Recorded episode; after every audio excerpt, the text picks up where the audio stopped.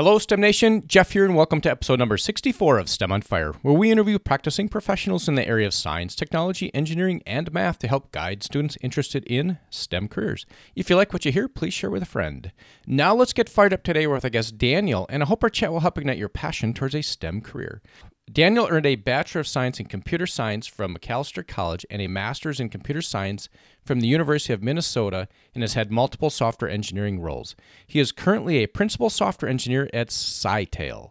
Welcome to the show, Daniel. Fill in any gaps and share a bit of your personal life. Oh, no, that's a, a, a, perfect description. It makes it sound really easy. And I work remotely for this company called Scytale, which is based out in the Bay Area in California. All right. Thanks for that, Daniel. And let's take right in here. So you got a computer science degree, you've got a master's in computer science.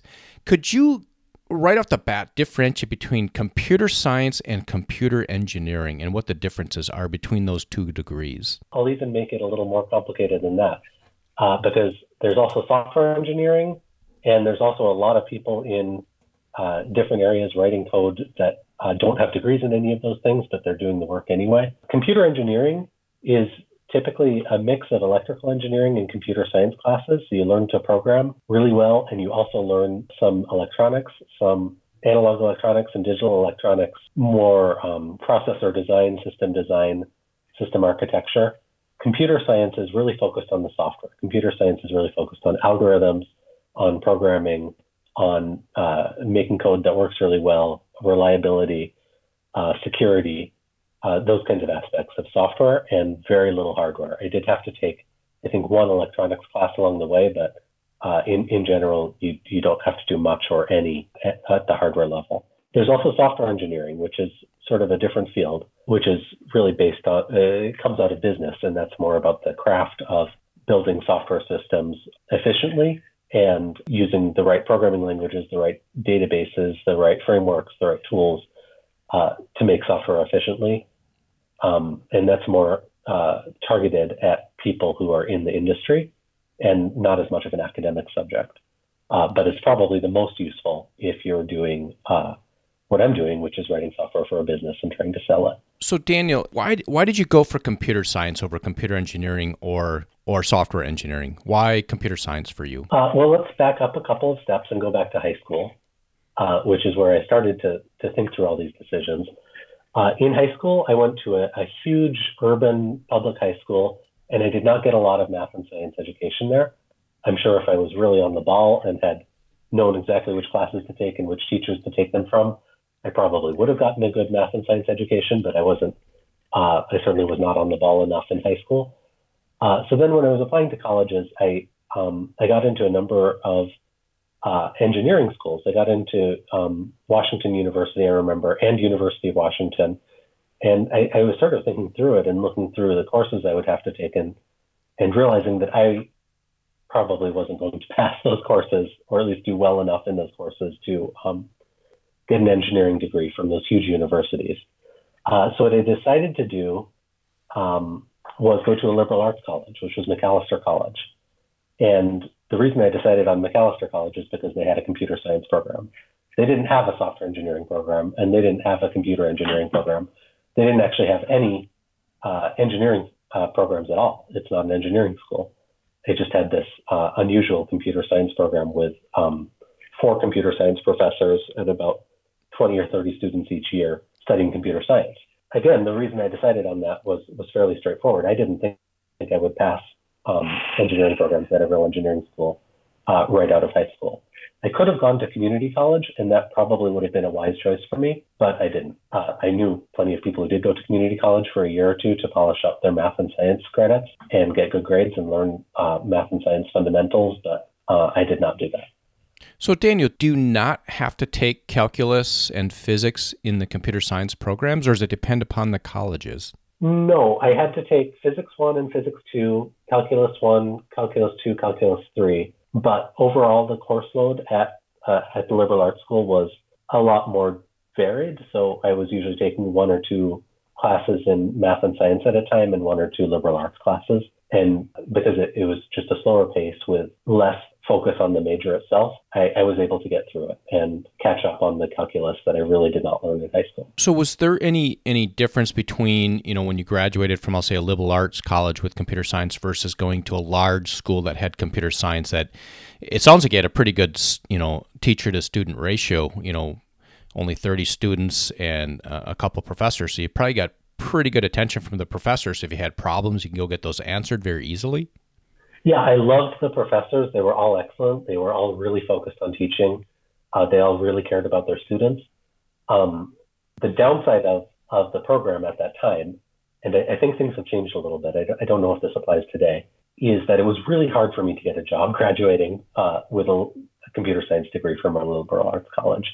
And most of my peers uh, didn't get software engineering jobs right away. Uh, and I think if I had gone to a big university with an engineering program uh, that uh, you know employers recruit out of that has some kind of reputation as an engineering school, it would have been much easier for me to get a job uh, out of college. Okay, that, that's good insight, Daniel. Thanks for bringing that out. So, you know, STEM Nation, take a look at the, the, the college that you're going to, um, you know, and take some of Daniel's advice and, and take a look at what the placement is from the college and, and make sure that's the right college for you. Or, you know, if after your your bachelor's degree, if you want to go on and get your master's degree, that might be a path as well. Um, you know, Daniel, you've got your master's degree in computer science. Did you go right on to your master's after your undergrad? Yeah, I did. So, so what I did is I applied to a bunch of jobs when I was graduating from college. This was 2006, and I didn't get any good offers. Uh, I think I did get some offers that were more in like an IT support role, uh, system administration, uh, tech support. That was really not what I wanted to do, and I uh, I was worried that if I went into those kinds of things, I would get pigeonholed and have a really hard time uh, rising up into a software engineering role. I'm not sure if that was true or not, uh, but that's how I felt at the time. Uh, but I did apply to a bunch of graduate programs, and uh, I got into University of Minnesota as actually as a PhD student. As a PhD student, Typically, you're working half time for the university, so 20 hours a week working for the university, and then taking classes half time. And that's exactly what I did. They, they offered me a pretty good stipend uh, to go uh, straight to grad school. Uh, it was actually a similar amount of money to what I would make if I'd taken one of those IT jobs, maybe a little less. Hey, Daniel, I just want to go into that. So, could you explain to STEM Nation what that really means? So, you were getting a, a stipend to go to college. So, you were essentially getting paid to go to college. So your college was, was essentially free for your master's? So University of Minnesota is like a lot of big engineering colleges. The professors can't do all the work because there just aren't enough professors for the number of undergraduate students. So the way they solve that problem is by having PhD students who are actually paid to teach classes and do research and do things like make copies and make coffee for the professors while studying half time working on their PhDs. So I was taking classes, uh, typically two or three classes at a time, and then working half time for a professor in the computer science department. And I was getting paid to do that. I was getting paid a, a reasonable stipend. Uh, certainly very good for half time, not very good for full time. And it seemed like a, a an obvious option since the job offers I got weren't so great. Okay, Daniel. So, so thanks for that insight. That's great insights. Uh, you know, so STEM Nation, if, if if that's a path that you want to pursue, um, if you want to go look at a a post undergraduate, so a master's or PhD path, you know, go look for the the approach of getting a stipend and getting your college paid for. So, and, and Daniel, so we're going to move on here a little bit. So, from a software, uh, a computer science degree, what type of positions are available out there compared to, let's say, computer engineering, where you've got some of the hardware background? When you're just straight pure software, what do you, what kind of jobs are out there? So there are a million jobs in software engineering. It's actually, if you look at um, the Department of Labor's categorization of, of job titles, software engineering is one of the most common job titles in the entire country right now. Now, most software engineers actually don't have a computer science undergraduate or graduate degree. They, they mostly came into it uh, by working in the field and, and learning it as they went. Uh, and they're, they're doing things like line of business applications for big companies internal applications, uh, websites that need some software behind them, apps, uh, games, that kind of thing. Most of those people don't have any kind of degree in the field at all. and they just learned by doing, and they, they probably started started at a, a very entry level position and, and learned as they went. If you do have the computer science degree, it opens up some more options. It opens up working at places like software vendors, which is actually where I've always worked. Uh, companies that are uh, all they do is make and sell software. They would generally want uh, some kind of computer science degree, although not always. I did work with people who were uh, just as high up in the organization as me, who didn't even have college degrees at all. But that was that was pretty rare. They had to be pretty extraordinary. And most people at the software vendors would have a computer science degree. Let's get very specific here. And what is one thing that really has you fired up today? What has me fired up today is working on computer security because it's an enormous challenge right now. Everyone, there's a new hack in the news almost every day. Uh, we, we hear about uh, attackers all the time. We hear about people breaking into computer systems all the time. And what I'm doing is working on security systems uh, for the startup that I hope will be very successful at preventing attackers from getting inside a business's computer networks. And I'm sure they won't be perfect. I'm sure people will come up with attacks against our system, but I think it will uh, prevent a, a, large fraction of the, the possible attacks against computer networks. And that's incredibly exciting. I'm working with people from Google, people from Microsoft. I'm working with some of the largest companies in the country that need secure systems. You can start guessing what those companies would be. And I'm working with them every day to try to build the software that makes networks extremely secure. And I don't know if we'll be successful. And even if we are successful, like I said, I'm sure someone will figure out how to break our encryption eventually, but it will be a massive improvement if we can get it to work. And that, that's what I'm really excited about. Yeah, Daniel, I mean, security shows up everywhere. If you go back to episode number 58 with Valerie Seidel, you know, she's in the security um, space as well. And, and that's on the forefront of almost every company's mind. Well, probably every company's mind because of the security risks. And Daniel, we're going to move on to an aha moment. Could you take us to a moment in time of incredible aha moment you've had and tell us a story and how you turn that into success? I was in grad school. I was working really hard. I was studying really hard. I was around a lot of other grad students most of those grad students were in a different place from me. They they had more work experience. They knew where they were going with their careers a little bit more than me. So what I started doing, and this was maybe the smartest thing I've I've done in my career so far, is I started trying to find opportunities to meet with professionals outside school. I went to meetup groups. I went to every free conference in the Minneapolis area. I went to every event, every startup demo event, every party, I bought people a ton of cups of coffee. I probably spent hundreds of dollars buying people coffee. Uh, and that was what that was the time in my career when I really found out what options were available and met other people who were like me, who were really ambitious and wanted to change the world and didn't really know how to do it. Since then, I've really put enormous importance on building out a strong network and being in touch with lots of people in my area, in my field, who I can call on for advice who call on me for advice, who I can maybe rely on to help me get a job in the future. And that's been uh, it's been probably one of the most valuable things I've done with my career so far. Yeah, Daniel, I'll say, you know, the network, you know, you brought it up. STEM Nation, listen to what Daniel's saying about the network. He went out and networked. He goes to, to, to startup meetings, meetups around the city, to meet other people to find out what kind of job opportunities are out there. And if you go to the show notes, STEM Nation, Daniel Feldman's link to LinkedIn will be there. And you can connect with him and strike a conversation with him and ask him for his advice, or if he knows somebody in the industry doing something like you might want to do, and, and start building out your network. So, so thanks for that, Daniel. In order to get through college, right? It, it's challenging, Daniel. Right? You said it. You you the school that you went to in high school maybe didn't prepare you well enough that where you thought you could get through all the calculus classes in a in a big uh, big college, so you ended up going to a liberal arts college. But if you could go back to when you're 18, knowing what you know now, what are some things that you wish you knew that would help our STEMers get through college successfully?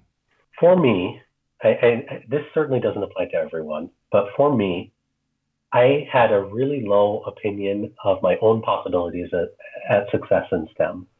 I I was overly pessimistic about my career possibilities in STEM, and I think some of that came from high school, from realizing that we were only doing about the first two chapters of the calculus textbook in high school calculus, and uh, I wasn't getting prepared for a STEM career.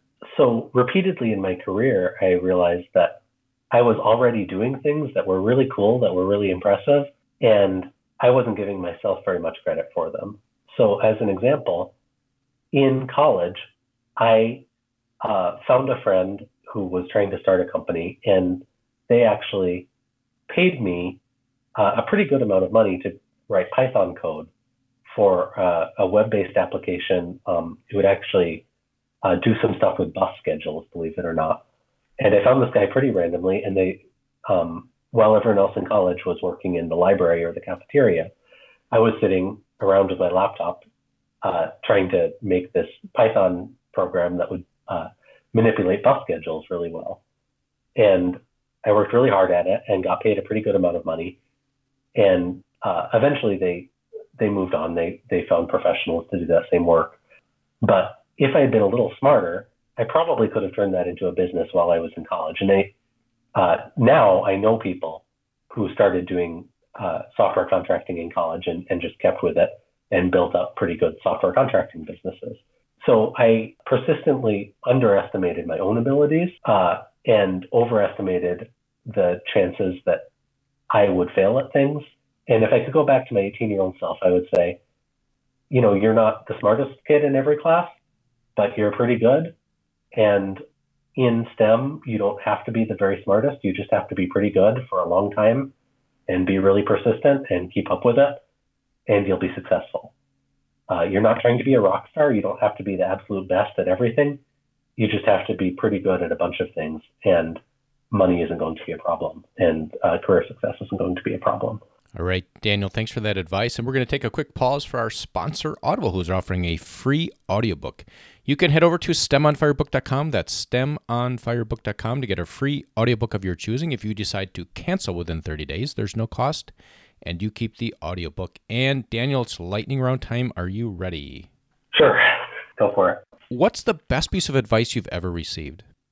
Uh, it's very simple. This actually came from my mentor at one of my college internships, and it's just ask a lot of questions and be really interested in what other people have to say, and you'll learn a lot from them. And don't necessarily talk about yourself too much. Start, start conversations with other people, and then ask ask them questions and find out what they're interested in. And a personal habit that contributes to your success. Sure, I am really stubborn, and that has been both a good thing and a bad thing. In some cases, I've stuck with projects that weren't working for a very long time, and I probably should have quit earlier. But it's also led to me uh, making it through college and grad school and a bunch of jobs that were extremely stressful until I'm in a place where I have pretty good discretion over what I'm working on and pretty good autonomy. And that, that wouldn't have happened unless I was really, really, really stubborn and perseverant. All right. Thanks for that, Daniel. And Daniel's provided tons of advice and recommendations, but Daniel, we're going to ask for one more. As we depart here, could you share a parting piece of guidance for STEM Nation and then we'll say goodbye? Sure. So, getting into STEM is a career goal for a lot of people. And when you talk to, to people who are younger, you, you hear a lot of different career goals. You hear people who want to be uh, actors and uh, rock musicians, artists, politicians, STEM is a little different because it's very reasonable. You don't have to be incredibly lucky. You just have to work hard for a long time. And if you work hard for a long time, you will be successful at it. Uh, unlike many other jobs uh, where you really have to be fantastically lucky to, to get those dream jobs. All right, Daniel, thanks for that. And with that, we will say goodbye. Thanks, Jeff. Yep. Thank you, Daniel. And I hope you enjoyed our chat today with Daniel. You can head over to stemonfire.com, subscribe to the email list to keep up with the latest happenings, and be sure to subscribe to the podcast on your favorite podcast player and share with a friend. Tune in next week where we talk with Aaron, who is a systems test manager. Until next time, I hope this chat has helped ignite your passion towards a STEM career.